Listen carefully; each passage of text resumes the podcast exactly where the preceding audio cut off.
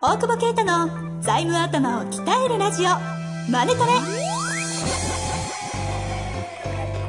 ビジネスにおいて欠かせない財務戦略ポッドキャスト財務頭を鍛えるラジオ。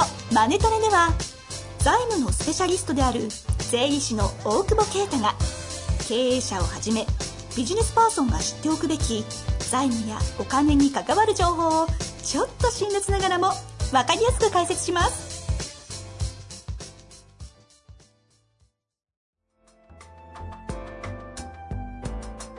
こんにちは。自分？え？え、え、大久保先生ですよね。いや、真似してみた遠藤頭悪そうだな私の前。君。いや、そうそうそうそう。あ、ディスられたんですね。いや、ディスってディスってななるい。こんにちは。人のマイクも奪うし。ジャイアンです。借りたら返すんですから。ジャイアンみたいなね。ははいい。。嫌な人ですね。そんな大久保先生にですよ。どうぞ。あのあ、なんかもう挨拶しないんだもん。挨拶、も う挨拶しない。マネトレですよ。マネトレ行きましょう。よはい。ろしいですか？やりますか。やりましょう。はい。えーっとですね、今回ご質問が2つに、ちょっとね、似たような質問が来てますので、はい近しい。はいなので、ちょっとこあ後ほど2つご紹介同時にしますけども、はいはいはい1つだけコメント来ておりまして、ちょっとこれをコメントを、見てもらいクレーム？いや、すごいシンプルですね。えっ、と、はい面白そうなので聞かせていただきます。よろしくお願いします。いや、ありがとうございます。お知り合い、お知り合いですかこれ？え、だ、だ、ちょっとだ、見ていただだいていいですか？ああ、親分。誰？親分、ありがとうございます。でもね、わわかる人はわかん、ちょっとね、知ってる人ですけど、でも、面白そうなので聞かせていただきますって、どこで面白そうって分かったかですよね。聞く前にねね。多分面白そうではないと思う。まあ、聞いてください。ありがとうございます。クライアントさんとかではなくて、ではないですね。はスキャラミックスね。い。そうですね。製造業の経営者の方みたいです。ありがとうございます。はい。ありがとうございます。ぜひこういうコメントもね、お待ちしておりますので、皆さん、はい。お願いしま傷す。つかないお願いします。というわけで、はいはいえーと二つご質問来ております。一つはですね、まず31歳経営コンサルタントの方うん。となっております。えーえー特に資格はないのですが、経営コンサルタントとして活躍したいのです。日本企業の経営者が求めているものはどのようなことだと久保先生の経験から思われますか？また、売上はどのくらいあると活躍していると、マネトレや世間が納得してくれますか？別に、マネトレは納得しないけど、いくらでもいいんだけお大久保先生記事を教えてもらえますかね？この方は、経営ど。コンサルはい、はい、はい、はい。もう一方が、えー学生ですよ。学生の22歳。うん。いつも楽しく拝聴させていただいております。一点質問させてください。はい。私はコンサルタント志望の学生なのですが、財務についてどのように学んでいけばいいのかがわかりません。うん。このポッドキャスト以外のプラスアルファで学んだ方が良いもの、またその方法を教えて、お教え願えればと思います。硬いね。ですうん。ってことは、マネトレだけじゃ勉強足りないと思うんですけど、ね十分、十分。まあまあ、というわけでね、はいはいはい来ているんですけれども、はい。どこから行きますかどっから行きましょう？経営コンサルの人は経営コンサルやってんだからいいんじゃない？のダメなの？すでにね、すでにやってんですもんね。活躍したいのです。だっけ？ですね。したいのです。してるかわかわいいですね。したいのです。はい。こういう方に限ってしてそうですけどね。ねで、えーっと、日本企業の経営者が求めているものはどのようなことだと思いますかと。売上はどのくらいあると活躍していると言えるのかと、マネトレ基準を教えてくださいということですね。はいはいはいはい。なかなか、難しいですね。うーん。まあまあ、そうですね。資格がないのは別にいいんですけど、この質問のアウトが何なんですかね。うん。いや、いくら売ればいいんですかっていうか。まあ、どれぐらい活躍してるかっていうか、どれぐらいお客さん感謝してるかじゃないですか。まともなこと言うと。いお客さんが感謝してくれてるのかですよね、多分ね。びっくりする。まあ、その たまにはね。そうちょっとだから、まあ、その、はいおそらくその経営コンサルでお一人でやられてるんでしょうから、はいうん。そうするとやっぱりそんなに数ってやれないと思うんですよね。やっぱそういう仕組みがあるとか、ね、組織でやるにはやっぱその経営、コンサルの中、まあ大手が、あの、大手コンサルがやるみたいにドンってこう仕組みでやるとかはできないでしょうから、まあ、割と深い付き合いになると思うので、そうするとやっぱり、そのね、単価がちゃんと取れてるかとか、やっぱコンサルの方って奴隷みたいに使われるからね、そう僕らもに近しいとこあるんだけど、結局独立しましたって言って、数社からいいように使われてるっていうね。また、労働法が厳しいから逆に言うと、都合いい外注だもんね。何時に電話しても来んないしね。労働法から解除された。そうそうそう。労働法解除しろっつってね。向井先生に、ね。向井先生そうですね。向井先生怒られますよ。怒られないけど。で、ああ、なんだっけ。だから、そういう意味ではそうならないように、まずした方がいいのかなって思うんですよね。うん。ど、働いてんのと変わんねえじゃんみたいなね。働いてる時より働くことになりますよね。うん。だから、いかに単価を上げるのかとか。まあ、それってお客さん感謝してるからであって、安くて便利なやつっていうのは、コンサルというよりはな、なんかその作業の人みたいになっちゃうから。そうそうそうそう。だからその、そういうなんかコアなコンテンツをちゃんと持っていれば、うんうん。経営者が求めているものというか、求めているものと、この方が提供できるものが、まあ、こう、合致したときに、合致すればいいんじゃないですか。そんな日本の経営者求めてるものってもうぜ、ね、あらゆるものある、ね、それぞれ全然違うし、うん、求めているものね。うん。まあまあ、全然違うので、その目目の前のお客さんを、とかね、その縁のある人を、こう、良くするっていうことを、そういうコンテンツとかはやっぱやっていけばいいのかなと思うんですけど、まあでも一方でその、一方でというか、僕らの目線から見るとやっぱ財務なんですよね。日本の経営者を求めているというか。うん財務が上がってる方も少ない。だから僕らは経営コンサルはややってないというか、経営コンサルとは名乗らないというか、うん。うん。でやっぱり財務屋だと思ってるから、うんその企業の、なんていうか、財務、CFO というかね、そそういうイメージでやってるので、えー、で、もう一個の質問の方でいいのかな？に近いし。近いし一個だけちょっとご質問していいですか？はいはいはい小先生に。はいはい。その経営コンサルタントと、まあ、CFO 的なうん財務ええ屋のパートナーというか、ええ修行の専門家って、えこうなんかどん、どんな風に違う、全然違うんでしょうけど、どんな風に捉えてらっしゃいます、まあ、この方々の質問の回答にもなるかなと思ってですね。なるほど。だだから、その、経営コンサルをなん、どう、うーん、捉えるかだと思うんですけどね。まあ、ある意味その社長の夢とかに向かわせる、その参謀みたいなイメージだから、まあ、まあ、広く意味では経営コンサルだと思うんですけど、経営っていう広いものを、すべてを担保できないという、そんなに僕らも能力がないから、あの、まあ、社長と話しながら、まあ、ある意味コーチングじゃないけど、ん。そうやってその答えを一緒に出していくみたいなことはしていくけど、まあ、それを経営コンサルって言うなら経営コンサルなんでしょうけど、うんうん。まあ、そこはね、謙虚に。ちなみに今までいろいろこうビジネスであるクライアントさんに対して、うん。その参謀としていろんな角度でいろんな人たちが入っていった時に、ええ。経営コンサルも多分一緒にいたりするこあ、とあるじゃないですか。こう一緒に組んでいい感じで会社をこう盛り上げていける経営コンサルってどんな方なんですか？おー。と難しいけど、まあ、確かにいますよね。そのいろんだからその、さっき言ったけど、そのココアなコンテンツがしっかりしてるというか、ちゃんとなんかその根拠がある人じゃないですか。言ってることに。なんか、ふわっと、この方がいいですみたいな人多いじゃないですか。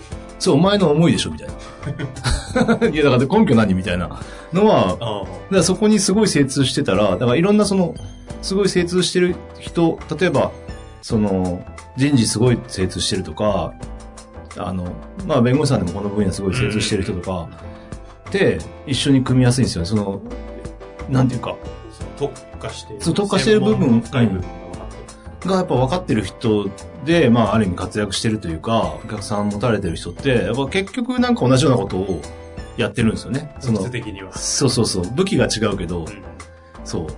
それこそね、ね、ジョーさんとかはそうだと思うんですよね、出口戦略そうとコアビジョンが一緒だみたいなお話されてるね。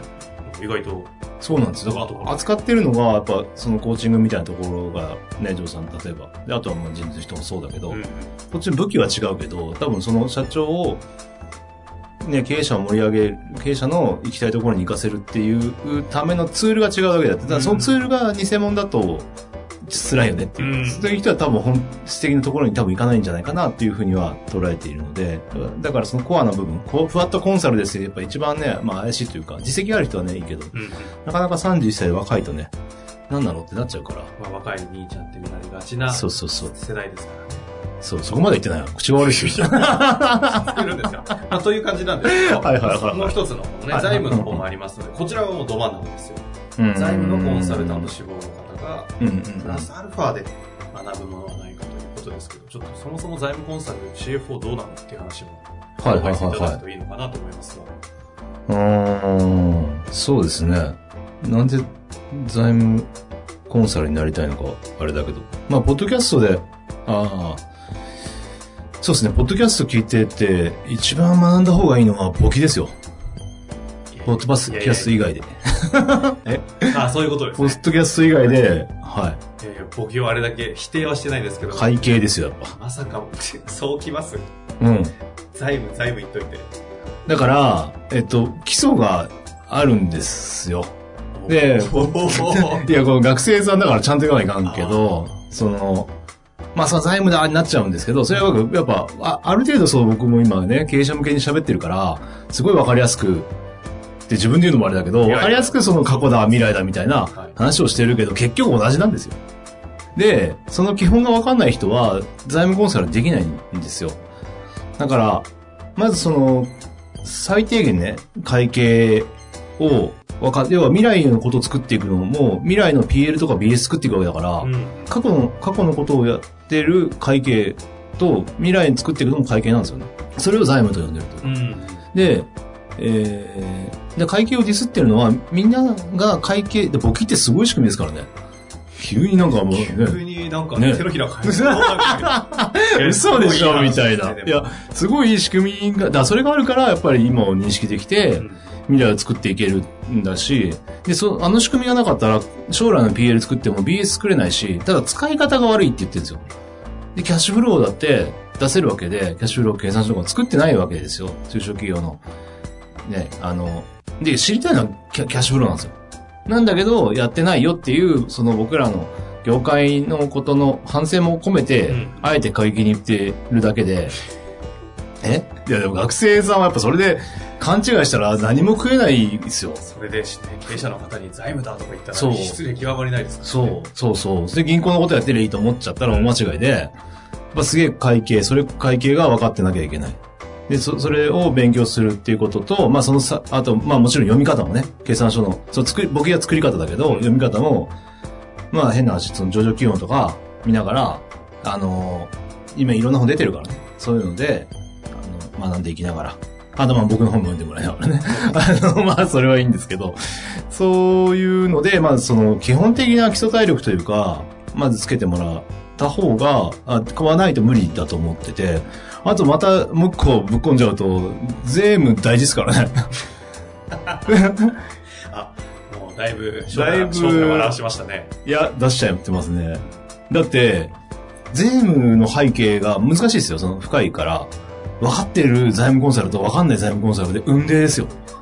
だからね、今学生さんで全部をその学べとは思わないけど、その、税制ってこうなんだとか、法人税のとか基本的なことを、やっぱりある程度分かってる人と分かってない人で、あのね、全然信頼が違う。それはバッチの問題じゃなくて。うん。だからそれは税理士という肩書きでも税務のことを分かってないこともあるっていう。まあ、ありもある、あるにはあるけど。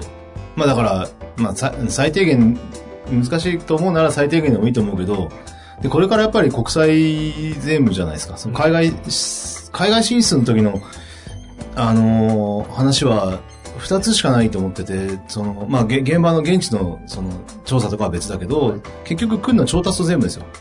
僕らのミッションというか仕事としては、うん財務屋としてはね。どう集めて、どうやって BS 既存させないかっていう、どこから借りるのかってことを知ってるかってことと、えーそれがだからみんなやらないからこっちは財務だって言ってるけど、うんそれと同時にやってるのが国際税務で、どうやってタックスメリット最大に取るかということも財務なんですよ。うん。だから、全体がやっぱり、お金全体が財務っていうことで、その中で会計税務、それから銀行の調達とか、まあそういうのを覚えていくような勉強をしていけばいいのかなと思ってますね。そういう意味で言うと、その基盤となっている、うん。一言でおっしゃってましたけど、簿記。うんうんうんうん。そうですね。まずそと そうそうそう。言っていただいてよかったです、この話を。え？ね、た確かにね、これ学生さん勘違いしちゃうとね。ちょっとね、煽り側のことでね、ちょっと変なのに行っちゃうとよくないですか？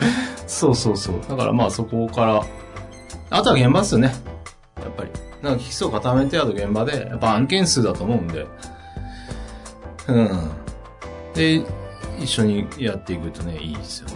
今さらっと求人しました。え？あねえ、これなんで？募集じゃないの？もう、しょうまくんこれね。いやーでもいい話聞けましたね。え？そうですかいや、先生は、あの、なんかこう、財務や、こう税理士という形でやっている、そのどういう姿勢でやってるのかが、なんかちょっと綺麗な形で伝わってしまった。マジっすか？ミスった？ミスった？正解です。だいぶ正解だと思います。まあでもね、うん本当に貴重なお話ですし、学生さんもね、うん。あんまり地に足つかないというかね、ちょっとそうそうそうそう。コンサルっていうね、かっこいいと思っちゃうんだよね。うんうん。もう大変よ。割とね、労働集約よ。こうね、泥まみれになりながら、活躍されてますからね。まあ、活躍なのかわかんないけど、ねえ。やっぱり、かっこいいと思ってるやつは崩れるね。うん。うん。かっこ悪いっすよ。いや、それがかっこいいです。それで助けられるっていうね、役に立たせてもらうっていうのを楽しめないとう、ん。なかなか厳しいんじゃないですか。